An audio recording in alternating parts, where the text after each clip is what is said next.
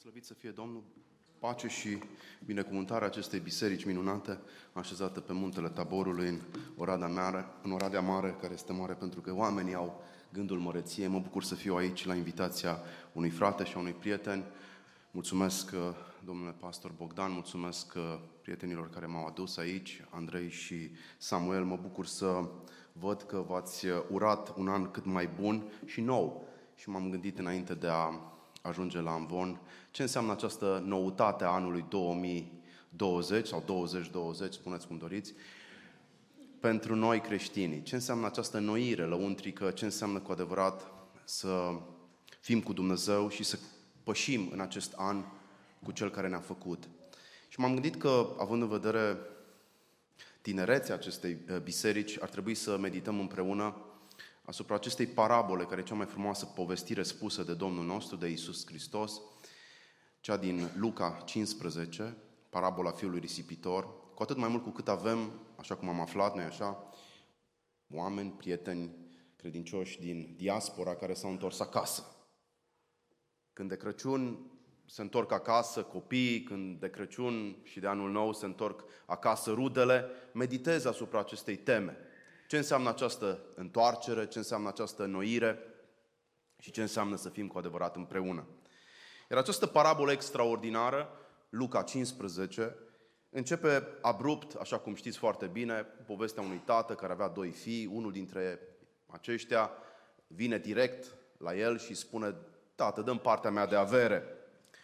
Și asta e foarte interesant pentru că uneori te întreb ce poți să primești de la tatăl tău. Și poate mă ajutați aici, nu? La întrebarea asta, ce poți să primești de la un tată? În asta ce ați răspunde, dacă mă puteți ajuta? Ce poți primi de la un tată? Un nume și dacă ai cunoscut chiar un renume? În buletinele dumneavoastră, în pașapoartele dumneavoastră, întotdeauna apare numele Tatălui, nu? Și Isus a venit în lume în numele Tatălui, ceresc, cei drept. Și noi suntem totdeauna purtători acestui nume sau renume. Dar înainte de a conștientiza acest lucru, fiul risipitorului spune, dăm partea mea de avere. Mai că în limba greacă, textul original ne spune că avere înseamnă usia, care se traduce și prin substanță sau ființă. Ceea ce fiul risipitor face din start și a meditat asupra acestei parabole, eu însumi fiind plecat de acasă, în toate sensurile, șapte ani în Occident. Aceasta este uh, cartea pe care am scris-o, nu în Tibet, ci în Occident, e adevărat, la Londra, la Washington sau la München. Ceea ce am realizat este că, într-adevăr, de multe ori reducem esența la aparență. Reducem condiția Tatălui care îți poate da nu doar un nume, ci și o moștenire spirituală, o credință adevărată, care îți poate da accesul la cuvânt, care îți poate da această artă a rugăciunii care te poate învăța comunicarea pe verticală cu Dumnezeu, e bine, noi, adesea, mai ales cei care am mers dinspre răsărit către apus, dinspre România către diaspora occidentală, ceea ce era mai important era partea materială. Dăm partea mea de avere. De la a fi la a avea. Dacă nu poți pune mâna pe un lucru, uneori spunem că el nu există și totuși cele mai importante lucruri în viață sunt cele pe care nu poți pune mâna. Nu poți pune mâna pe prietenie. Ea este o relație, ea este o afecțiune, ea este un sentiment foarte valoros pe care Biblia îl cântă ca, repet, principiu al dragostei, prietenia. Și totuși nu poți pune mâna pe ea. Dragostea de copil o simți în, pentru copiii tăi, o simți în inima ta și totuși ea nu se vede uh, pentru cei care sunt orbi, pentru cei care sunt materialiști. Dar fiul risipitor face exact acest lucru. Reduce esența la aparență și reduce viața la această consistență materială. Aș spune că fiul risipitor păcătuiește prin faptul că el transformă casa tatălui în ce altceva, dacă nu, într-o debara. Iar de o debara te poți debarasa. Asta e esența de bar, unei, unei, unei case care se transformă într-o debara și care e redusă la acest regim al cantității. De multe ori, când avem copii în casă, de șapte ani, de zece ani, De 15 ani mai ales, de 18 ani când se apropie de terminarea școlii, ne întrebăm, ei unde vor merge?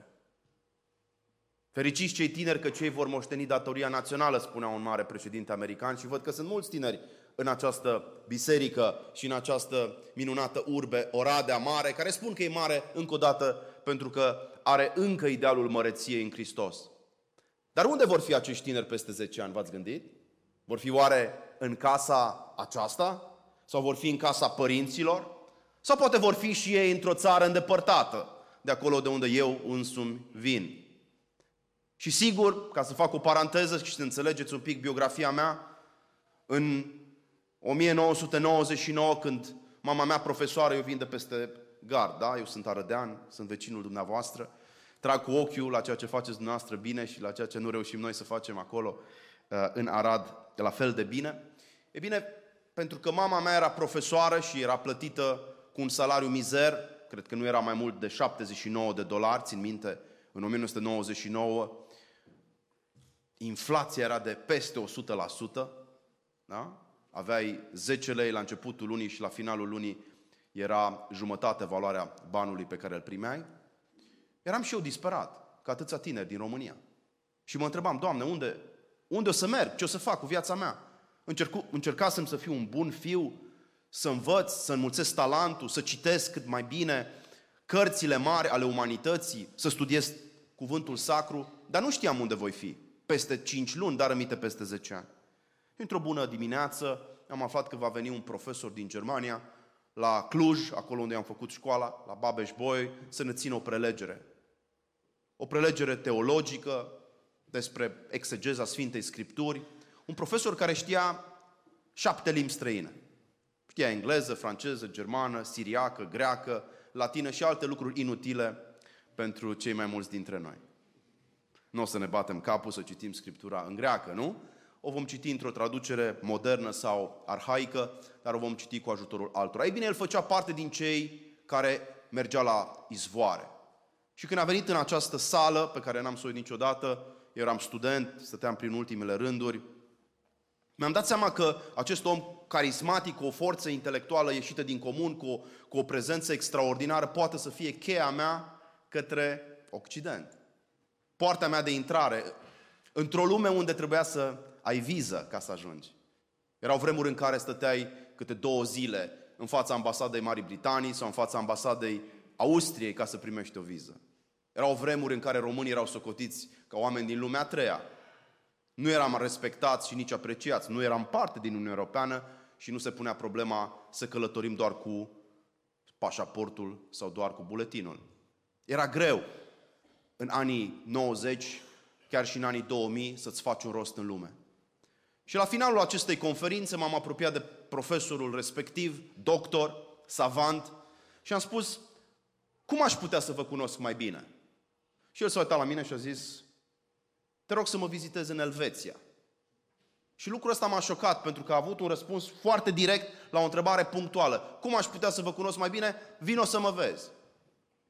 Numai că acest om era un om atipic trăia precum Nazarei din Vechiul Testament, într-un soi de retragere montană, trăia într-o lume izolată de zgomotul cetății, trăia la poalele munților Alpi, într-un fel de mănăstire. Și când m-a invitat la el, nu știam ce mă așteaptă, n-am ezitat, m-am dus, am pus mâna pe telefon, am spus mamei mele să știi că în această vară n-am să Uh, n-am să mai fiu acasă, am să merg în Elveția, ce te-a apucat, unde te duci? A trebuit să explic că mă duc să, să fac un soi de ucenicie lângă un mare profesor. Și profesorul ăsta m-a primit, mi-a spus doar aici numărul, ai numărul de telefon când ajungi în Lugano, în Ticino, în Elveția, sună-mă și am să vin să te iau. Într-o noapte am ajuns cu Atlasibu, se, poate mai știți și dumneavoastră că se, se mergea atunci în Occident cu cu autobuzul și am sunat, am sunat la acel număr, putea să nu răspundă nimeni, putea să, aș fi putut să greșesc chiar și o literă sau o cifră și mi-a răspuns, a venit, m-a luat din parcare și m-a dus într-un munte unde am început o viață diferită de celor mai mulți tineri, ne trezeam la 4 dimineața, citeam 12 psalmi, meditam Sfânta Scriptură, munceam în grădină și în felul acesta, timp de șase săptămâni, uh, am intrat într-un alt stil de viață. Am fost și eu un fiu care a căutat o țară îndepărtată, care a dorit să guste din promisiunea libertății. Numai că, la final, sigur, m-a întrebat și tu ce vei face acum? Și am spus că lucrurile nu sunt deloc limpezi, că nu știu unde să mă duc pentru că am mai multe oferte, dar ceea ce îmi lipsesc sunt banii. Românii au plecat, dragii mei, din România pentru că nu aveau bani. Trebuie să spunem acest lucru foarte direct. Non c'è più di soldi, am spus în italiană uh, profesorului și el mi-a spus nu e nicio problemă, banii sunt cea mai mică problemă atunci când ai un vis mare. Și am zis, cum adică banii sunt cea mai mică problemă? A pus mâna pe telefon, a vorbit cu unul dintre sponsorii comunității din Zurich. În Zurich să știți că sunt bancheri mulți și foarte mulți au sentimentul pocăinței și simt nevoia să compenseze printr-un act de generozitate. Și sigur că a doua zi am fost șocat când mi-a spus 10.000 de euro, atunci erau mărci, sunt în contul tău, nu-ți fă probleme, poți să mergi la studii la München fără nicio grijă. Și m-am dus, sigur, fericit acasă, că această întâlnire, da, această întâlnire a dat rod. Primul mesaj pentru dumneavoastră este, mai ales pentru cei tineri, să nu mergeți niciodată cu lingurița la oceanul oportunităților. A început un an nou și am vorbit de mai multe ori despre Oradea mare, dar visul tău e mare sau e mic? Gândești în termenii unei măreții a destinului tău personal? Te gândești că Dumnezeu poate te cheamă ca să-ți dea un nume și să faci diferența, să ai o viață influentă acolo unde te, unde te afli, sau vei accepta o condiție mediocră de căldicel, care nu deranjează pe nimeni, care nu riscă absolut nimic, dar care va fi adesea în condiția fratelui fiului risipitor. Căci fratele ne apare în Scriptură ca fiind fariseul perfect, care nu riscă, care nu îndrăznește, care nu pleacă nicăieri, care crede că totul îi se cuvine, care murmură, care bârfește, care comentează, care chiar și jignește prin lipsa lui de generozitate. Asta este o întrebare pentru toți, tineri și mai puțin tineri în această biserică și în această comunitate. Fiul risipitor însă, deși are promisiunea libertății, cum am simțit-o și eu la început, promisiunea Occidentului, ca pe o promisiune, ca pe o făgăduință a prosperității, descoperă că în țara îndepărtată, fie a Spania, fie a Anglia, fie a Elveția, fie a Germania, acolo colcăie și porcii. Acolo există o anticultură sau o contracultură care este opusul împărăției lui Dumnezeu. Și vreau să vă reamintesc că mulți dintre dumneavoastră și din confrații noștri, mai ales în Statele Unite, unde am fost împreună de atâtea ori, mulți dintre prietenii noștri, penticostal, baptiști, ortodoxi, catolici, nu contează, care se duc în Occident și care chiar trec oceanul. Muncesc de dimineață până seara și când îi întreb, de ce muncești, frate, de la șase dimineața până la nouă seara? Ca să pregătesc fiului meu un viitor. Sau fiicei mele, sigur, să-i deschid oportunități pentru a merge unde? La școală. Uitând că la acea școală, uneori, studenții sunt hrăniți cu roșcove, nu cu mărgăritare ale Scripturii, nu cu aceste diamante ale povestirilor biblice, ci cu ideologii străine de Dumnezeu. În Occident s-a născut ideologia comunistă și nu la Fălticeni și nici la Beiuș. Karl Marx s-a născut în Trier, Germania, nu la Almaș, nu la Târnova, nu la Șiria sau prin alte meleaguri ardelenești. Prin urmare, grijă mare ce facem cu tinerii noștri. Pentru ce îi pregătim? Și ce le spunem? Cum îi echipăm pentru a interoga aceste ideologii ale lumii străine de Dumnezeu? Ceea ce este tragic și paradoxal pentru acești fii risipitori. Și v-aș întreba oare câți dintre dumneavoastră aveți o rudă măcar plecată în străinătate? Sunt unii care n-au auzit întrebarea, nu că n-au o rudă, dar trebuie să o repet, e încă dimineață, bună dimineața. Deci, încă o dată, câți dintre dumneavoastră au măcar o rudă în străinătate? Ok? Toată biserica are cel puțin o rudă în străinătate. O rudă care a plecat cu un motiv întemeiat, firesc, care este justificat în plan moral. nu am ce să le dau copiilor mei, mă duc să muncesc acolo unde sunt răsplătit. Dar care adesea, să spunem și aceasta, pe drumul către pământul făgăduinței care este pentru noi Occidentul, că eu nu m-am dus totuși la Moscova să studiez, ci la Londra. Eu nu m-am dus să studiez la Cairo, ci la Washington. Occidentul are această forță uriașă de absorpție. 4 milioane de români au fost absorbiți în societățile occidentale. Dar în acest proces de absorpție, haideți să recunoaștem că eu și poate unii dintre prietenii dumneavoastră au putut să uite și de Dumnezeu. Pentru că luxul, pentru că prosperitatea, pentru că bunăstarea materială are uneori această forță de a te adormi. Și întrebarea mea pentru dumneavoastră este, cum măsurăm noutatea anului 2020? Cum măsurăm înnoirea comunităților noastre? Dacă nu cumva prin reîntoarcerea fiilor risipitori acasă.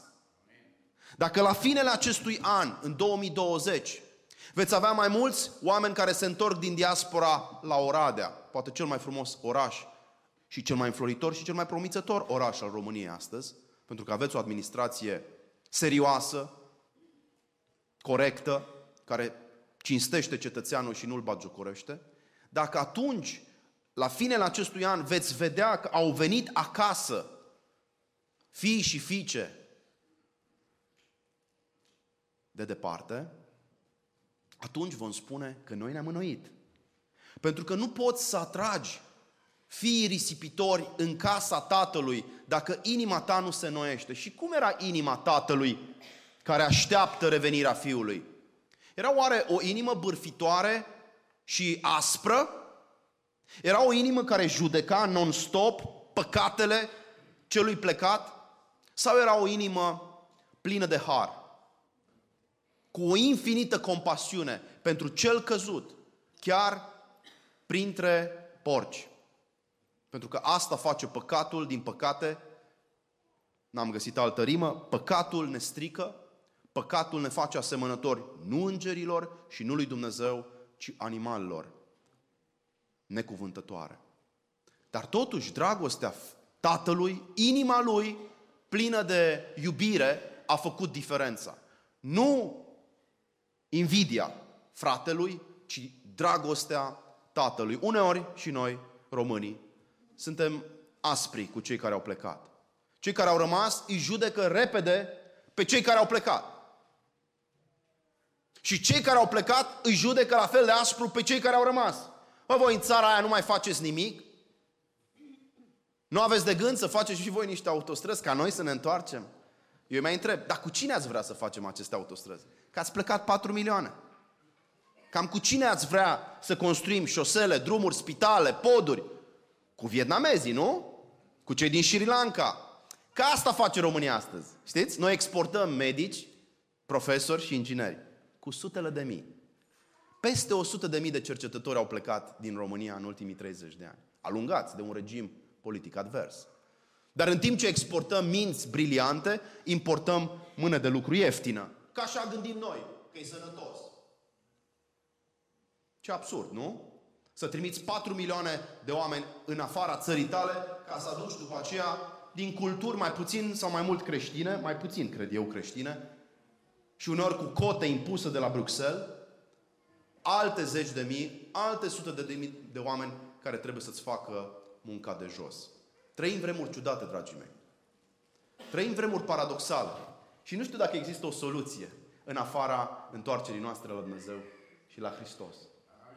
Inima pe care Dumnezeu o cere de la noi toți în 2020, chiar și de la cea care confunda protestatarii cu protestanții, chiar și de la cei care cândva ne-au bagiocorit, pe noi cei care am vrut să fim liberi în țara noastră, inima pe care Dumnezeu o cere de la noi este o inimă de tată bun, răbdător și iertător.